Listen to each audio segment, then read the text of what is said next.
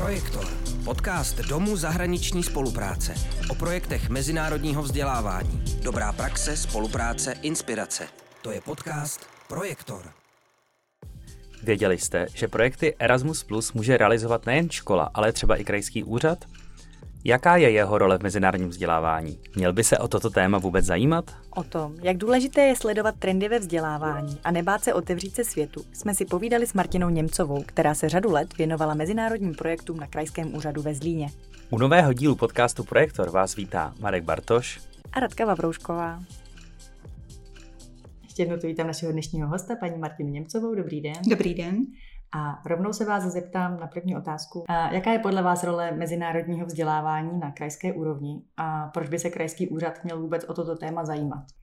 Krajský úřad nebo kraj obecně jako zřizovatel škol a školských zařízení by se mělo mezinárodní vzdělávání zajímat ze své podstaty. Nežijeme izolovaně, jsme součástí Evropské unie a tím pádem sdílíme vlastně ve vzdělávání společné cíle, společné hodnoty, sledujeme různé trendy, a tím, že eh, se otevřeme, eh, vyjedeme za hranice, podíváme se na příklady dobré praxe v jiných školách, v jiných školských zařízeních, můžeme se inspirovat a tím pádem vlastně naplnit naše vzdělávací cíle i tímto způsobem. Já se teda zeptám, jaké má krajský úřad v oblasti mezinárodního vzdělávání vlastně možnosti a eh, jaké své cíle může jeho prostřednictvím naplňovat? Těch možností je celá řada, protože kraj je vlastně místní úřad, který má kompetence ve vzdělávání a tím pádem je vlastně oprávněnou organizací, která se může zapojit do programu Erasmus+. A to jak třeba v těch e, jednodušších mobilitních projektech, kdy může třeba vytvořit konzorcium škol a jako akreditovaná organizace může ve větším měřítku vlastně podporovat eh, výjezdy žáků a žákyň do zahraničí, na zahraniční eh, praxe a stáže. No a samozřejmě prostřednictvím těch mobilitních projektů může vzdělávat i svoje vlastní zaměstnance. No a když se podíváme na to téma šířejí, tak samozřejmě může realizovat partnerské projekty, kdy může zapojit školy, může zapojit různé instituce v kraji, zesíťovat je, řešit nějaká dílčí témata, která třeba potom může v rámci tohoto malého konzorcia odpilotovat vyzkoušet a případně potom i zavést do svých strategií v rámci vzdělávání na svém území. Mm-hmm. Když se eh, zaměříme na tu možnost eh, vlastně podpory konkrétních škol, tím, že si kraj eh, dělá vlastně konsorcium a může tak podpořit své školy, které zřizuje ty své školy v kraji, tak aby vysílali více svých žáků nebo i učitelů do zahraničí. Jak to v reálu funguje? Je to třeba nástroj, jakým pomoci těm školám, které by se chtěly zapojit do programu Erasmus, ale mají strach z toho, že nemají dostatečné organizační, administrativní kapacity a podobně. Tak je tohle třeba ta cesta, kterou to kraj se může snažit vyřešit, tenhle problém? Je to přesně tak, jak říkáte. Řada škol samozřejmě by ráda realizovala mezinárodní aktivity a vysílala svoje žákyně a žáky do zahraničí, ale obává se, že na to nemá kapacity. A když se kraj stane tím lídrem, třeba nemusí zrovna žádat o akreditaci, ale být tím vedoucím partnerem, který vytvoří nějaké konzorcium a vezme pod svá křídla školy, tak jim hodně uleví právě v té administrativní, v té manažerské oblasti a školy už se můžou soustředit opravdu jenom na to, že vyberou ty vhodné žáky, vyberou ty vhodné pedagogy a vyjedou do zahraničí tak, aby to opravdu přispělo k tomu jejich vzdělávání. Mě možná teď napadá, mluvíme tady o administrativní náročnosti. Musí tím pádem kraj, který se chce zapojit do mezinárodních eh, projektů vzdělávání u Erasmu nebo do dalších programů, na to mít vyčleněné místo. Eh, myslím, Teď se ptám na to, jak je to administrativně náročné a jak jste to zvládli, zvládli u vás. Mm-hmm. Administrativní náročnost třeba s porovnáním s jinými evropskými projekty je tady opravdu velmi, velmi malá, velmi nízká. Erasmus Plus i ten předchozí program celoživotního učení byly nastaveny tak, aby realizátor opravdu se mohl soustředit spíš na dopad těch projektů, na výsledky a, a ta administrativní náročnost není zas tak velká. Samozřejmě záleží na tom, jaké cíle si v tom projektu nastavíte, pokud eh, plánujete nějaké rozsáhlé, masivní propagační akce, eh, semináře a tak dále, tak tam už je samozřejmě potřeba vzít v úvahu, eh, že na to budete potřebovat lidi. A možná, když se podíváme přímo na ten váš příklad, tak pro vás bylo to zapojení do mezinárodních programů vlastně tou hlavní náplní práce, nebo jste k tomu měla další agendy? Měla jsem k tomu samozřejmě další agendy. Já e, koordinuji e, vlastně celoživotní vzdělávání, vzdělávání dospělých, e, starám se o vzdělávání pedagogů, to je, to je moje náplň práce. Jsem redaktorka internetového portálu o vzdělávání Skola.cz, kde vlastně se také věnujeme vzdělávání, mezinárodní spolupráci, vzdělávání dospělých, takže projekty byly vlastně jedna část mojí agendy.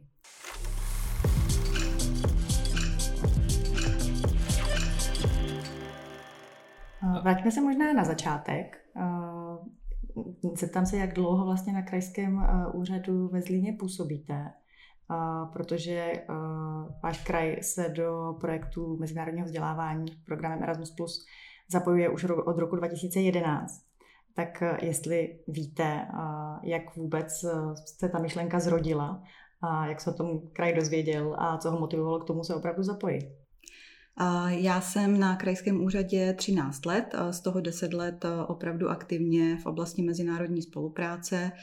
První impuls vzešel vlastně z vedení, od vedení kraje s tím, že by bylo potřeba zapojit nás do těch mezinárodních vztahů nějakým způsobem. Takže jsme samozřejmě se obrátili na ještě tehdejší Národní agenturu pro evropské vzdělávací programy, kdy vlastně jsme měli štěstí, protože zrovna v roce 2000 2010 organizovali v Praze eh, kontaktní seminář, eh, na kterém jsem vlastně získala první kontakty a partnery a vlastně od té doby vlastně s těmito partnery eh, spolupracujeme až do teď. S tím, že se samozřejmě nabalovaly další a další instituce. Těm partnerům, to nás zajímá, k těm se ještě dostaneme. Je, ještě bych se chtěl zeptat, vy jste se od té doby zapojili do deseti projektů. A kdybyste to měla schrnout do takové krátké odpovědi, co to kraji přineslo, mhm. tak jak by zněla ta odpověď? Určitě nová témata do školství a do vzdělávání, protože v některých oblastech můžu říct, že jsme i díky mezinárodní spolupráci lehce napřed. Například mhm. třeba v prevenci e, předčasných odchodů ze škol, kdy vlastně v České republice se toto téma stalo no, takovým e, jako hlavním tématem nebo velkým tématem až v roce 2020, ale my jsme už od roku 2013 začali uplatňovat nějaká mhm. preventivní opatření. Takže nová témata pro nás jako pro uh, zřizovatele a uh, pro obo, obecně pro vlastně uh, mezinárodní spolupráci a pro školství v kraji možná takový, řekně, řekněme, impuls daný vlastně školám o tom, že mohou, že se mohou zapojovat, že mohou realizovat a vlastně řada škol, které jsme na začátku měli jako přidružené partnery v našich projektech, tak už teď realizuje sama sebevědomě svoje vlastní projekty. Mm-hmm. Možná ještě, než se blíž podíváme na ta jednotlivá témata, kterým jste se věnovali, tak vy jste zmínila ten problém předčasných, předčasných odchodů, odchodů ze škol. A to je jedno z témat, kterému se věnují teď takové ty nejnovější eh, mapy vzdělávání. A, a v těch si Zlínský kraj vůbec nevede špatně. A já neznám ta data, jak by to bylo před těmi deseti lety, hmm. ale možná vy to ze své pozice dokážete posoudit, jestli za těch posledních deset let tam došlo opravdu k nějakému třeba většímu pokroku a jestli na tom má svou zásluhu i zapojení kraje do mezinárodních programů. Já doufám, že ano, věřím, že ano, nebo chci věřit, že ano. A vlastně v roce 2013, když jsme začínali s prvním projektem na podporu prevence předčasných odchodů, byla míra předčasných odchodů v České republice kolem 5%. A tedy to vlastně nebylo žádné důležité téma. A my jsme přesto, protože jsme měli partnery e, z Velké Británie, kteří se tím tématem zabývali, tak jsme se do toho pustili, protože jsme předpokládali, že to může být zajímavé časem i, i pro nás. A, takže e, zapojili jsme e, do toho zhruba sedm středních odborných škol a vlastně zkoumali jsme, jaké důvody vedou žáky a žákyně k tomu, že předčasně opouštějí školy. Naučili jsme školy vlastně definovat ty rizikové faktory, naučili jsme je vlastně identifikovat ty ohrožené žáky a pracovat s nimi tak, aby tu školu úspěšně dokončili. Myslím si, že vlastně tady toto téma, tyto projekty měly asi největší dopad na školství ve Zlínském kraji. Uh-huh. To je jeden z výstupů na metodika předčasných odchodů ze škol, takže doteďka s ní školy pracují a používají. Jednak s ní pracují, jednak ji vlastně v rámci současných aktivit Zlínského kraje oprašujeme a budeme ji zavádět plošně do všech škol, samozřejmě, které projeví zájem.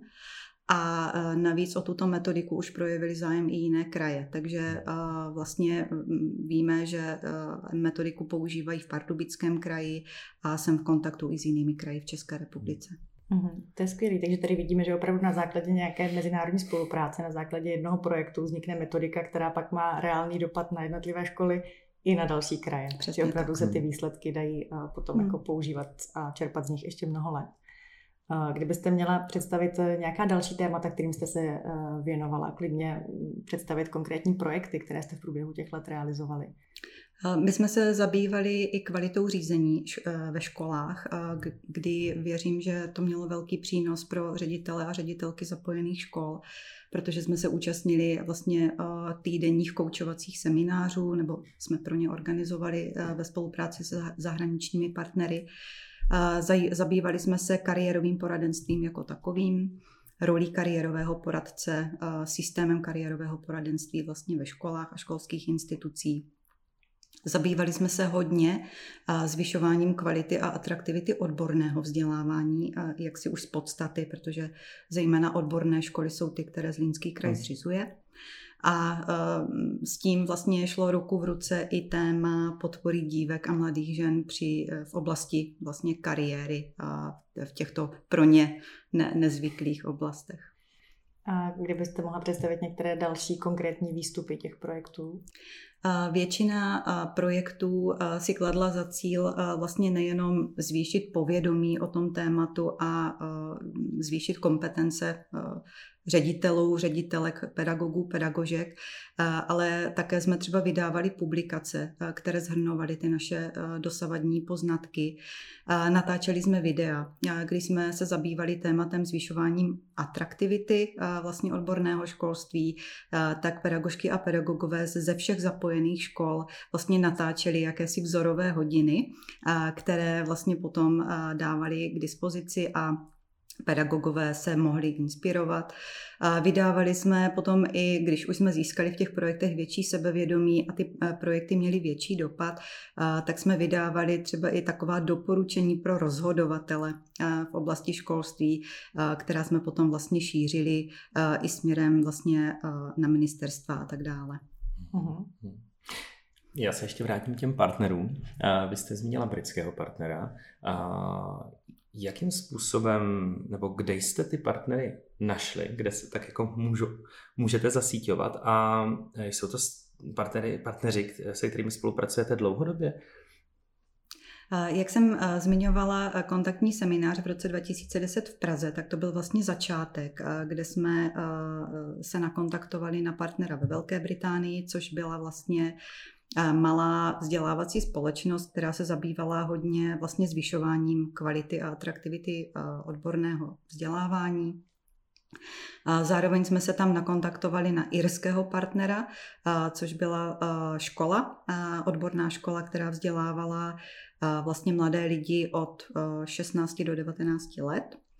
A e, tady, e, tady tato naše trojce na sebe postupem času nabalovala další partnery. Hmm. Tím, že vlastně e, i oni byli součástí nějakých jiných dalších konzorcí, tak vlastně podle tématu projektu a vhodnosti jsme zařazovali vlastně další tyto naše kontakty. Hmm.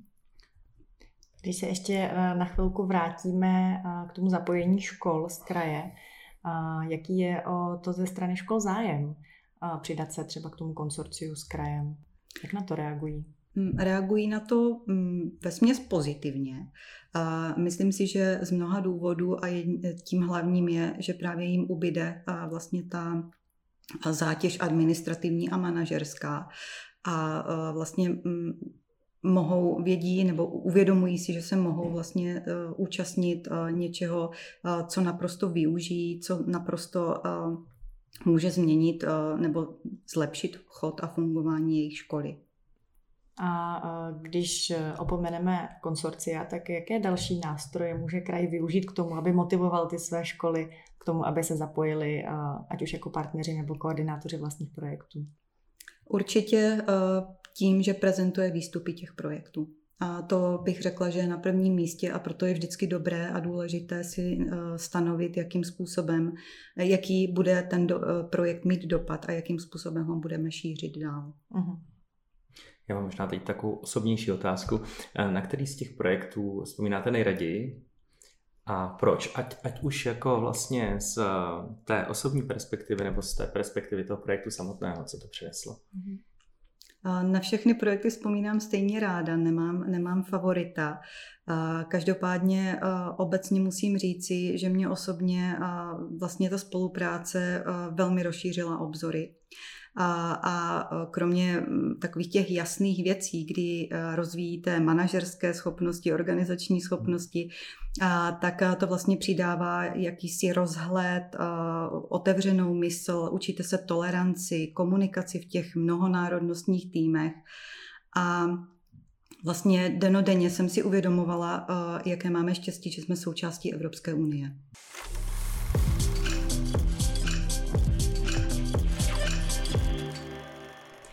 těch krajských úřadů nebo celkově obecních samozpráv, které by se do programu Erasmus Plus zapojovaly, zatím není úplně mnoho.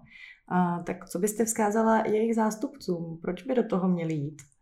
Kromě toho, co jsme už vlastně uh, mluvili, nebo o, o čem jsme mluvili, co jsme říkali, uh, tak uh, určitě vlastně si musí uvědomit, že tím, že se otevřou světu, tak se stanou jakýmsi lídrem na tom svém území ve školství a vzdělávání, posílí tu svoji roli.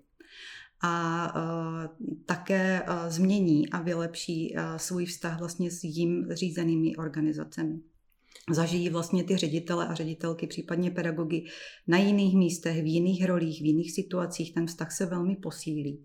A navíc vlastně zesíťují i napojí na sebe i instituce v kraji nejenom jako školy, ale třeba školy a zaměstnavatele, což si myslím, že má potom obrovský dopad na kvalitu vzdělávání.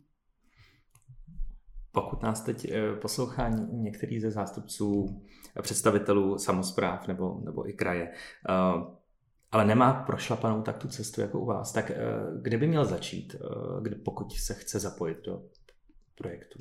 Důležité je mít vizi a myšlenku. A vlastně, co chce projektem řešit, eh, na co se chce zaměřit a jaký by měl být ten výsledek. Pokud má tuhle vizi, tak může začít vlastně hledat vhodné programy podpory, podívat se na Erasmus a na to, jaké možnosti nabízí a stanovit si nebo sestavit si nějaký takový úvodní projektový záměr. Ten projektový záměr by měl obsahovat nejenom tu samotnou myšlenku, ale i kroky, které povedou vlastně k naplnění toho cíle. Když tady tohle máte, tak já z mého pohledu to považuji za alfu a omegu, protože když potom sestavujete projektovou žádost, ten hodnotitel vlastně vidí a velmi rychle pozná, jestli opravdu chcete řešit nějaký problém, nějaké téma, a nebo jenom se prostě chcete za, zapojit do zahraniční spolupráce. Takže ta vize a myšlenka je důležitá a se vším ostatním a myslím, velmi dobře pomůže Národní agentura. A určitě doporučuji podívat se vlastně na možnosti toho programu, nastavit si, jestli chci dělat velké partnerství, které bude řešit nějaké strategické téma, anebo chci začít něčím menším, otevřít si ty cesty do zahraničí, prošlapat si tu cestu a vlastně od toho se odrazit. A ještě se tam, protože velmi častou bariérou je právě ten nedostatek eh, kapacity, vlastně personální kapacity na to zajištění programu. Tak eh, kolik myslíte, že je potřeba lidí na to, aby se eh, mohla jakákoliv organizace, nejenom kraj, zapojit do programu Erasmus+. Já jsem se nedávno účastnila semináře, kde padla podobná otázka a velmi zkušení realizátoři tohoto druhu projektu se zhodli, že tři až čtyři lidé. Mm-hmm. Potřebujete manažera, který bude vlastně dohlížet na všechny ty záležitosti, které se týkají dodržování pravidel a chodu toho projektu. Potřebujete koordinátora, který vám bude koordinovat vlastně lidi zapojené do, do toho projektu, ať už jsou to pracovníci vašeho úřadu, anebo pokud máte konzorcium škol, je to samozřejmě ještě náročnější koordinujete vlastně i organizaci eh, všech těch akcí, které v rámci projektu jsou realizovány. Potřebujete člověka, který mm, vlastně umí a ví, eh, jak potom eh, ty získané poznatky implementovat do praxe. A samozřejmě celou dobu chcete propagovat to, co děláte. No a to ještě nemluvím o financích. Takže tam je také potřeba mít někoho, kdo, kdo vlastně ten projektový tým podpoří z hlediska kontroly, čerpání a dodržování všech těchto záležitostí. Takhle to zní jako e, docela hodně potřebných kapacit, ale tak, jak jste to předtím popsala, tak to není myšleno tak, že to jsou e, čtyři lidé na plný úvazek. Určitě ne, určitě ne.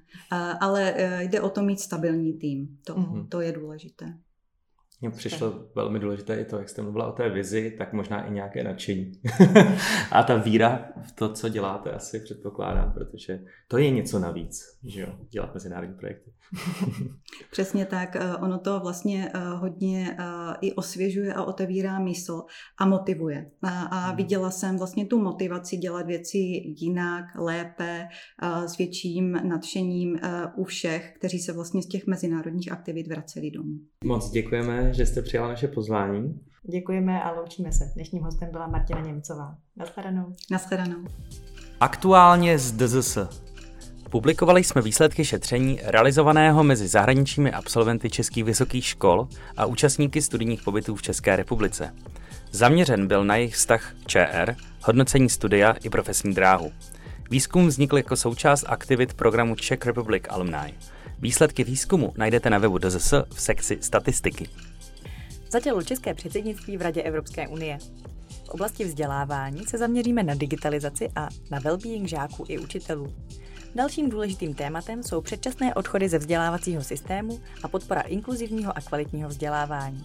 Při příležitosti předsednictví během podzimních měsíců organizujeme my, Dům zahraniční spolupráce, setkání ředitelů národních agentur programů Erasmus Plus a Evropský sbor Solidarity, setkání zaměstnanců národních agentur nebo výzkumníků v oblasti mládeže.